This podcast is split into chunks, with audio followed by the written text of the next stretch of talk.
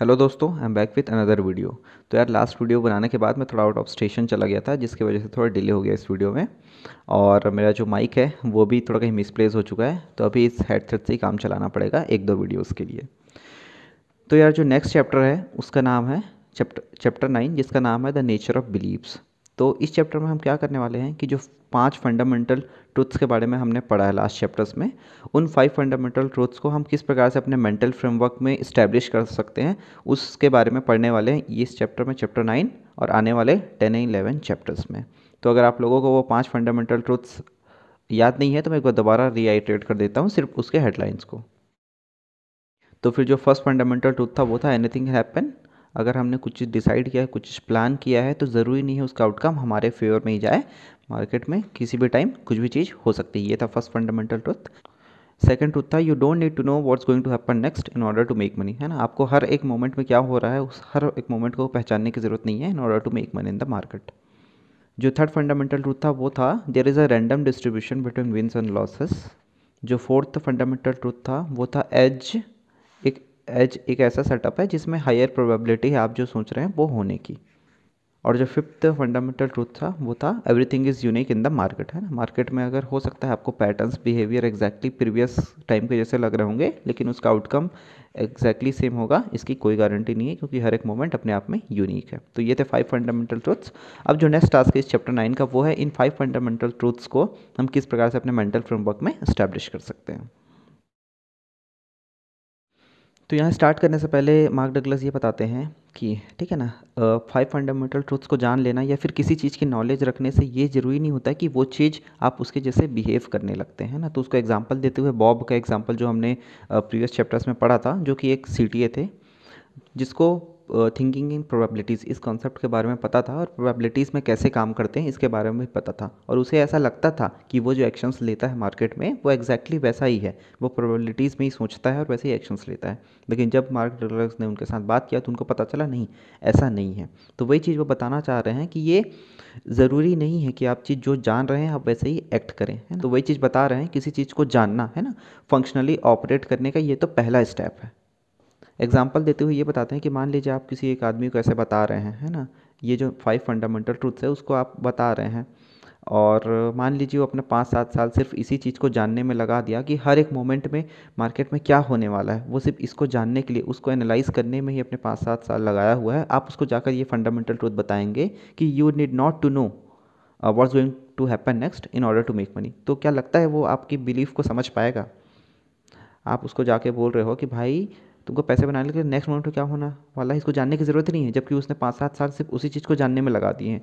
तो यहाँ पर जो न्यू बिलीफ है, जो आप उसको बता रहे हैं, और उसका जो ओल्ड बिलीफ है, उसके बीच एक कंट्राडिक्शन है तो वो इस चीज़ को कभी एक्सेप्ट कर ही नहीं सकता है।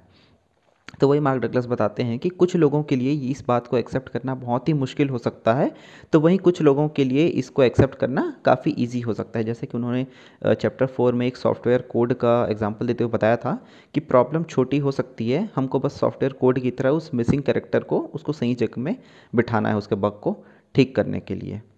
तो यही जो साइकोलॉजिकल रियलिटीज़ है, वो भी सॉफ्टवेयर कोड की तरह है। लेकिन मार्क डगलस ये भी बताते हैं कि उनके अभी तक जितने भी इतने लंबे एक्सपीरियंस है उनके पास तो वहाँ पर वो हज़ारों ट्रेडर्स के साथ मिले हैं। लेकिन ज़्यादातर ट्रेडर्स ये जो साइकोलॉजिकल रियलिटीज़ है, इससे काफ़ी दूर हैं और उनके लिए ये जो न्यू बिलीव्स है है ना, और जो फाइव फंडामेंटल ट्रूथ्स है, उसको एक्सेप्ट कर पाना काफ़ी डिफ़िकल्ट उनको फील हुआ है अभी तक। अब जो नेक्स्ट सब पार्ट है, जो फ़र्स्ट सब पार्ट है, उसका नाम है the origins of a belief ठीक है? अब इसमें समझाने वाले हैं कि ये जो बिलीफ सिस्टम होता है है ना? किसी भी इंसान के अंदर वो आखिर ओरिजिन उसका होता कैसा है? तो ये प्रीवियस चैप्टर में एक एग्जांपल में ले जाते हुए बता रहे हैं कि कोई भी मेमोरीज़ है डिस्टिंक्शंस है या फिर बिलीफ है है ना? ये सब क्या होता है? ये किसी फ़िज़िकल फॉर्म में प्रेजेंट नहीं होता है, बल्कि ये सब एनर्जीज़ है। जो कि जिसे हम कहते हैं स्ट्रक्चर्ड एनर्जीज़ तो वहाँ पर ये कुछ तीन पॉइंट्स बताया गया था कि मेमोरीज डिस्टिंक्शन या फिर बिलीव ये सब क्या है? कोई फ़िज़िकल इनका एग्जिस्टेंस नहीं ये सब एनर्जीज़ के फॉर्म में स्टोर्ड होती है। सेकंड चीज़ ये बताया गया था कि जो एक्सटर्नल इन्वायरमेंट है और हमारे अंदर जो इंटरनल इन्वायरमेंट है, इसके अंदर एक कॉज एंड रिलेशनशिप का मतलब रिलेशनशिप चलता है है ना? कि यहाँ पे कुछ भी एक्सटर्नल में कुछ एक्सपीरियंस करते हैं, उससे ही हमारे इंटरनल फ्रेमवर्क में कुछ चीज़ें जनरेट होती है लाइक मेमोरीज एंड बिलीफ ये सब चीज़ें। और ये जो थर्ड चीज़ें बताई गई थी, वही बताया था कि इसके रिलेशनशिप के कारण कुछ इफ़ेक्ट जनरेट होता है। अब जो इम्पोर्टेंट बात समझने वाली है, वो है मेमोरीज और बिलीफ में क्या डिफरेंस है। तो यहाँ पर मार्क डगलस इसको समझाने के लिए बताते हैं। वो एक छोटे बेबी का एग्जांपल लेते हुए बताते हैं कि जो भी बेबी होता है ना, वो अपने डेली लाइफ में जो भी चीज़ें एक्सपीरियंस करता है, वो चाहे वो सेंसरी इन्फॉर्मेशन हो या कुछ भी प्रकार की इन्फॉर्मेशन हो, वो सब उसके लिए मेमोरीज है। ये एकदम प्योरेस्ट फॉर्म में अपने अवेलेबल होता है। Purest form in the sense जो उसने फुल किया, उसके दिमाग में वो वैसे के वैसे एक्सपीरियंस स्टोर्ड होता है। जबकि बिलीफ जो होता है वो जो ये मेमोरीज़ है, जो ये एक्सपीरियंसेस है, इसको अगर हम कुछ नाम दे देते हैं, कुछ नॉमन क्लेचर दे देते हैं तो हम उसको बिलीफ कहते हैं। जैसे कि मान लीजिए, सीधा मार्केट से एग्जांपल लेते हुए बताता हूँ कि मान लीजिए आप कुछ मार्केट में ट्रेडिंग कर रहे थे और आप कुछ लॉसेस हो गया है, ठीक है? तो वो लॉसेस क्या है? जो भी यहाँ से जो जर्नी थी, वो एक प्रकार से आपका एक्सपीरियंस है। मान लीजिए आप उसको सिर्फ़ एक्सपीरियंस और मेमोरी की तरह रहने के बजाय कुछ को नाम दे दे रहे हैं, बोल दे रहे हैं कि यार मार्केट हमेशा मेरे से पैसा छीनने के लिए आ जाता है। तो ये प्रकार के आप उससे बिलीफ जन, बिलीफ के जैसा उसको देख रहे हैं, है ना? क्योंकि आपने उसको कुछ नाम दे रखा है। ये आपके अंदर बिलीफ आ गया कि मार्केट तो सिर्फ़ मेरा पैसा लेना चाहता है। तो यही बताना चाहते हैं मेमोरी और बिलीफ में डिफरेंस वो यही बताना चाह रहे हैं कि जो भी हमारा एक्सपीरियंसेस होते हैं, है ना? उसको हम पॉजिटिव लेते हैं या नेगेटिव लेते हैं, उसके हिसाब से ही हमारा जो भी बिलीफ सिस्टम जनरेट होता है। अगर हम किसी इन्फॉर्मेशन को जिस प्रकार से लेंगे पॉजिटिव वे में लेंगे तो पॉजिटिव बिलीफ हो जाएगा नेगेटिव वे में लेंगे तो वो नेगेटिव बिलीफ हो जाएगा। और एक बहुत ही इंपॉर्टेंट चीज़ बताते हुए बोलते हैं कि बिलीफ का फ़ंक्शन क्या है है ना? वो ये कहते हैं कि हम अपने दिनचर्या में डेली रूटीन में पूरे एक्शंस जो भी लेते हैं, वो कहीं ना कहीं बिलीफ से इन्फ्लुएंस होता है। लेकिन जब हम किसी से पूछेंगे बिलीफ का फ़ंक्शन क्या है तो हम टोटली ब्लैंक हो जाएँगे, हम इसका आंसर नहीं दे पाएँगे। वहीं दूसरी ओर, अगर आपसे कोई पूछता है, हम लोगों से अगर कोई पूछता है कि हमारे हाथ का काम क्या है, आँख, मुँह, नाक, कान का काम क्या है तो हम तुरंत उसे बता सकते हैं इसका फ़ंक्शन क्या है। लेकिन जो बिलीफ है बिलीफ ही हमारी जो लाइफ स्टाइल होता है है ना, उसको कहीं ना कहीं इन्फ्लुएंस करने का सबसे बड़ा फैक्टर बिलीफ होता है। लेकिन जब हम बिलीफ के बारे में किसी से पूछेंगे, खुद से पूछेंगे तो हम उसका आंसर हमारे पास नहीं होगा। इसे वो कहते हैं कि लीस्ट थॉट अबाउट है है ना। बिलीफ के बारे में हम सबसे कम सोचते हैं और सबसे कम इसके बारे में बातें करते हैं। वो इसका एग्जांपल लेते हुए बताते हैं कि मान लीजिए आपके हाथ में कहीं चोट लग जा रही है और अगर पेन हो रहा है तो हमारा सारा फोकस जो होता है वो उस हाथ की ओर ही चला जाएगा कि हम कैसे इस पेन को अवॉइड कर सकते हैं। लेकिन मान लीजिए आपका लाइफ स्टाइल सही नहीं है इन द सेंस आप सेल्फ सेटिस्फेक्शन नहीं है आप डिसअपॉइंटमेंट में हैं, या फिर आपके अंदर कुछ ना कुछ प्रॉब्लम चल रही है, ठीक है? लैक ऑफ़ हैप्पीनेस है, कुछ भी चल रही है तो इसका डायरेक्ट कॉज क्या है? वो आपका है बिलीफ सिस्टम लेकिन हमको अपना सारा अटेंशन उस टाइम पर बिलीफ सिस्टम में ले जाना चाहिए, लेकिन हम नहीं ले जाएँगे। जो ये लैक ऑफ़ कंसिडरेशन है बिलीफ का, यही सबसे बड़ा प्रॉब्लम है। वो ये भी बताते हैं बिलीफ का ये करेक्टरिस्टिक है कि जो भी चीज़ हम एक्सपीरियंस करते हैं या फिर जो हमको सेल्फ एविडेंट लगती है, हम उसको रियलिटी मान लेते हैं, हम उसको सच्चाई मान लेते हैं और उसको हम एक्सेप्ट कर लेते हैं, कुछ क्वेश्चंस नहीं पूछते हैं। ये बिलीफ का सबसे बड़ा करेक्टरिस्टिक है। मार्क डगलस कहते हैं कि ये लोगों को कई साल और बहुत सालों के फ्रस्ट्रेशन के बाद ये समझ आता है कि जो भी ये प्रकार की प्रॉब्लम्स वो ले रहे हैं, ठीक है? लाइफ में प्रॉब्लम्स जो है लैक ऑफ़ हैप्पीनेस है लैक ऑफ़ सक्सेस है, ये सब चीज़ों का कारण कहीं ना कहीं उनका बिलीफ सिस्टम है। इस बात को समझने में लोगों को कई साल लग जाते हैं। और इवन आपको, मेरे को, हम लोगों को भी, हम यहाँ बिलीफ के बारे में बात नहीं कर रहे होते। अगर हम, हमारे अंदर कहीं ना कहीं ये स्ट्रॉन्ग डिज़ायर जो कि सक्सेसफुल ट्रेडर बनने का है, वो अगर नहीं होता तो हम ये बिलीफ के बारे में अभी चर्चा नहीं कर रहे होते और हम इस रियलिटी को अभी तक जान भी नहीं पाए होते। इसके बाद ये बताते हैं कि ठीक है बिलीफ सिस्टम है और ये बताते हैं कि ये जो बिलीफ सिस्टम अगर आपके अंदर अच्छा नहीं है, वो तो अभी पता नहीं है हमको, लेकिन है किसी को ये गिल्ट फील करने की ज़रूरत नहीं है क्योंकि ये जो भी बिलीफ सिस्टम है, हम उसके साथ पैदा नहीं होते हैं, जन्म से नहीं आते हैं बल्कि सोसाइटी में हम सोसाइटी में रहने के साथ साथ और जो हमारे खुद के पर्सनल एक्सपीरियंसेस हैं, उसके कारण ही इतने सारे बिलीफ सिस्टम हमारे अंदर डेवलप होते हैं। और मार्क डगलस ये भी बताते हैं कि जो सबसे ज़्यादा ख़तरनाक और सबसे प्रॉब्लमेटिक बिलीव्स होते हैं, वो वही होते हैं जो हमने खुद के एक्सपीरियंस से जनरेट किए हैं, वो नहीं होते हैं, बल्कि जो हमको बाहरी सोसाइटी ने हमको ज़बरदस्ती बिलीव सिस्टम हमारे अंदर डाल के रखा है। ये होते हैं सबसे बड़े प्रॉब्लम्स वाले बिलीफ सिस्टम तो वही यहाँ पर बता रहे हैं मार्क डगलस फाइनल वर्ड्स इस सब पार्ट का, कि जिस प्रकार से हमारे आँख, नाक, मुँह, कान, ये लोग ऑपरेट करते हैं, है ना? अलग अलग फ़ंक्शंस करते हैं अलग अलग तरीके से करते हैं, लेकिन कहीं ना कहीं ये सब काम करने का मैकेनिज़्म कुछ एक जैसा ही होता है कि ये ब्रेन में सिग्नल आता है ब्रेन से इनको वापस सिग्नल आता है और कहीं ना कहीं काम करते हैं। सिमिलरली ये बता रहे हैं कि हमारे अंदर कई प्रकार के अलग अलग बिलीफ्स हो सकते हैं, चाहे वो पॉजिटिव बिलीफ हो नेगेटिव बिलीफ हो, या किसी भी प्रकार के बिलीफ हो। वो अलग अलग उसका रिज़ल्ट या अलग अलग आउटकम्स हो सकते हैं, लेकिन उनके काम करने का तरीका बिल्कुल है। हो सकता है कि एक सिम सेम एक्सपीरियंस को आप पॉजिटिव बिलीफ मान सकते हैं सेम एक्सपीरियंस को आप नेगेटिव बिलीफ मान सकते हैं, क्योंकि उनका काम करने का तरीका एग्जैक्टली exactly सेम है। तो इस पार्ट में हमने समझ लिया कि किस प्रकार से बिलीफ का ओरिजिन होता है। अब जो नेक्स्ट पार्ट है, उसका नाम है belief and their impact on our life तो इसमें हम पता करेंगे कि ये जो बिलीफ होता है ना, उसका हमारे जीवन पर क्या इम्पैक्ट होता है। यहाँ पर मार्क डगलस ये बताते हैं कि हमारा जो बिलीफ सिस्टम होता है, उसके हिसाब से ही हमारा पूरा लाइफ स्टाइल होता है। उसके हिसाब से ही हम जो एक्शंस लेते हैं, वो डिपेंडेंट होता है टोटली हमारे बिलीफ पे ही होता है। मान लीजिए आप अब जिस कल्चर में अभी जन्म लिए हैं, ठीक है? आप उस कल्चर में जन्म नहीं लिए होते। आप बहुत दूर प्रदेश किसी एक ऐसे कल्चर में जन्म लिए होते, जहाँ का कल्चर टोटली डिफरेंट है लैंग्वेज डिफरेंट है, हर प्रकार की चीज़ें अलग है है ना? खान पीना टेम्परेचर टेम्परेचर हर चीज़ अलग है। तो जो भी आपका बिलीफ सिस्टम है ना, वो अभी जो है, उससे टोटली डिफरेंट हो जाता। लेकिन जिस प्रकार से आप अभी अपने अंदर कई सारे बिलीफ सिस्टम को वो एक्सेप्ट किए हुए हैं और उसको उतने अच्छे से फॉलो करते हैं, वैसे ही अगर आप वहाँ होते तो वहाँ के भी बिलीफ सिस्टम को आप उतने अच्छे से ही फॉलो किए होते। तो कुछ कुछ बता रहे हैं कि किस प्रकार से बिलीफ सिस्टम हमारे लाइफ को शेप करता है। तो फ़र्स्ट पॉइंट ये बता रहे हैं कि बाहरी इन्वायरमेंट में जो भी इंफॉर्मेशन प्रेजेंट है है ना? हम उसको किस प्रकार से बिलीव करेंगे, किस प्रकार से इंटरप्रेट करेंगे, किस प्रकार से परसीव करेंगे, ये डिपेंड करता है कि हमारा बिलीफ सिस्टम कैसा है। सेकेंड चीज़ बता रहे हैं कि अगर हमको कोई फ्यूचर मोमेंट को अगर एक्सपेक्ट करना है, कुछ भी चीज़ों को अगर एक्सपेक्ट करना है तो वो डिपेंड करेगा कि हमारे बिलीफ सिस्टम पर ही डिपेंड करेगा। क्योंकि हम ऑलरेडी एक्सपेक्टेशन के बारे में चीज़ें जानते हैं कि हम उतनी एक्सपेक्ट कर सकते हैं जितना के बारे में हम जानते हैं, है ना? और अगर आप जिस जगह पर रहते हैं, जिस लोगों के साथ रहते हैं, जैसा आपका बिलीफ सिस्टम है, आप उतना ही एक्सपेक्ट कर पाएँगे, वैसे ही एक्सपेक्टेशन आप रखेंगे। थर्ड पॉइंट ये बताते हैं कि आपका जो भी बिहेवियर पैटर्न होने वाला है ना, आप किस प्रकार से बिहेव करेंगे, वो भी आपका टोटली आपका बिलीफ सिस्टम पर ही डिपेंड करता है। ये बिलीफ कहाँ से आएगा? आप जिन लोगों के साथ रहते हैं, जैसे इन्वायरमेंट में रहे हैं, वहाँ से ये बिलीफ सिस्टम जनरेट होकर आएगा और आपका एक्सपीरियंस और बिहेवियर भी कुछ वैसे ही रहने वाला है। फोर्थ पॉइंट बता रहे हैं, अगर हम कुछ एक्शंस लेते हैं, उसका कुछ रिज़ल्ट आता है, कुछ आउटकम आता है तो आउटकम पे हम कैसे रिएक्शन करेंगे? वो भी टोटली डिपेंड करता है कि हमारा बिलीफ सिस्टम कैसा है। तो यहाँ पर बहुत ही मज़ेदार एग्ज़ाम्पल एक बता रहे हैं, जो कि मार्क डगलस का एक और, एक बहुत ही फ़ेमस बुक है, दूसरा जो इसका नाम है डिसिप्लिन ट्रेडर उसमें भी इस एग्ज़ाम्पल को बताया और यहाँ पर भी उस एग्ज़ाम्पल को वो इंक्लूड कर रहे हैं। तो ये बताते हैं कि नाइनटीन एटी सेवन की बात है, वो कोई से एक टीवी शो देख रहे थे, जिसका नाम था शायद गौचा शिकागो। तो इसमें वो बताते हैं कि जो एक टेलीविज़न वाले रहते हैं उस शो में, एक किसी आदमी को हायर करते हैं और उसको एक बोर्ड के साथ पकड़ा कर खड़े कर देते हैं। कहाँ पर? शिकागो के मिशिगन एवेन्यू स्ट्रीट में। तो अगर मिशिगन एवेन्यू स्ट्रीट के बारे में बता रहे हैं कि काफ़ी ज़्यादा पॉपुलस क्राउड मतलब क्राउडी प्लेस है है ना? जहाँ पर बहुत सारे सुपर मार्केट्स हैं मतलब एक फैशनेबल स्टोर्स हैं, बहुत सारे हैं मतलब कि ठीक ठाक लोग वहाँ पर आते हैं। तो ये वो बता रहे हैं। तो उस वाले स्ट्रीट में एक आदमी को खड़ा कर देते हैं एक बोर्ड के साथ, जिसमें बोर्ड में लिखा होता है फ्री मनी। और उसको बता देते हैं, बहुत सारे पैसे देकर भेज देते हैं कि कोई भी आदमी तुम्हारे पास आता है और अगर पैसे माँगता है, जितना पैसे मांगेगा तुम उसको निकाल कर दे देना। इस प्रकार से उस आदमी को हायर करते हैं। फिर वहाँ पर आदमी खड़ा हो जाता है तो उसको बहुत टाइम हो जाता है, एक घंटे, दो घंटे, तीन घंटे, चार घंटे।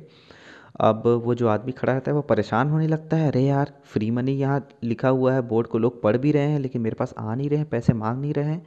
तो धीरे धीरे फ्रस्ट्रेशन में जाने लगता है। तभी एक बहुत देर वेट करने के बाद एक आदमी आता है और बोलता है कि सर मेरे को एक्चुअली बस पकड़ना है, मेरे पास बस पकड़ने के लिए इतने पैसे नहीं है तो आप मेरे को कुछ पैसे दे दीजिए। वो जितने पैसे माँगता है, तुरंत निकाल कर दे देता है और वो आदमी चला जाता है। तो वो दिन भर जितने भी देर वहाँ तक खड़ा रहता है, वहाँ पर सिर्फ़ एक ही आदमी आता है जो उनसे पैसे माँगता है। फिर तो माहौल ऐसा भी होता है कि वो आदमी लोगों को चिल्ला चिल्ला के फ्रस्ट्रेशन में बोल रहा है कि, आओ, मैं फ्री में पैसे दूँगा, जितने बोलोगे उतने पैसे दूँगा, आ जाओ, ले जाओ। लेकिन कोई भी आदमी उस तक आता नहीं है। जब ये लोगों से पूछने लगता है, पैसे चाहिए पैसे चाहिए तो कुछ लोग बोलते हैं, नहीं भाई, अभी ज़रूरत नहीं है। तो ये बहुत ज़्यादा फ्रस्ट्रेशन में आ जाता है। अब यहाँ पर हम इसको एनालाइज करते हैं। एनालाइज करते हुए मार्क डगलस बताते हैं कि आखिर ऐसा क्यों हुआ होगा, ठीक है? जहाँ पर ये पूरी दुनिया परस्यू ऑफ़ मनी कर रही है है ना? हम सब पैसे के पीछे ही भाग रहे हैं इस दुनिया में। तो जहाँ पर एक आदमी फ्री मनी लिखा हुआ है और लोगों को फ्री में पैसे देना चाह रहा है तो ऐसे क्या चीज़ है कि लोग उसके पास आ नहीं रहे हैं और फ्री में पैसे ले नहीं रहे हैं? तो यहाँ पर बताते हैं कि रोल किसका है? बिलीफ सिस्टम का ही रोल है। हम बचपन से जब से जन्म लिए हैं, आज तक हम ये समझते आए हैं, ये पढ़ते आए हैं कि फ्री मनी डजेंट एग्जिस्ट है ना? हम यही समझते हैं हाँ फ्री में पैसे कहीं नहीं मिलते, पैसे क्या पेड़ पुगते हैं? हम यही सब सुनते हुए आए हैं। फ्री में पैसे नहीं मिलते, पैसे कमाने के लिए बहुत आसान मेहनत करना पड़ता है। अगर आसानी से पैसे मिल रहे हैं, वो अच्छे पैसे नहीं हैं। हम इस प्रकार के बिलीव्स के साथ बड़े हुए हैं, उसके साथ आगे बढ़े हैं। तो जहाँ पर तो ये जो लड़का, जो ये आदमी लेकर खड़ा है, उसमें क्या लिखा है? फ्री मनी और हमारा बिलीफ है फ्री मनी डजेंट एग्जिस्ट तो ये जो नया बिलीफ हमको दिखा रहा है और हमारे बिलीफ पे टोटली कंट्राडिक्शन हो गया है ना? तो इस प्रकार के कोलैप्स के कारण हम उस चीज़ को एक्सेप्ट नहीं कर पा रहे हैं। और इस प्रकार से वहाँ पर जितने भी लोग थे, कोई भी लोग उसके पास नहीं गए पैसे मांगने के लिए एक्सेप्ट उस एक आदमी के कारण। वो शायद इसलिए तो इसका कारण एनालाइज करते हुए बताते हैं कि वो आदमी उनके पास इसलिए गया होगा कि शायद वो भिखारी हो। है ना, उसकी ये आदत रही होगी कि वो हर किसी से पैसे माँगता होगा और उसके अंदर एक ऐसा बिलीफ है हाँ लोगों से पैसे मांगने से पैसे मिल जाते हैं। उसके अंदर ये बिलीफ रहा होगा, इसलिए वो लोग उसके पास जाकर पैसे मांगा और उसको पैसे मिल गए।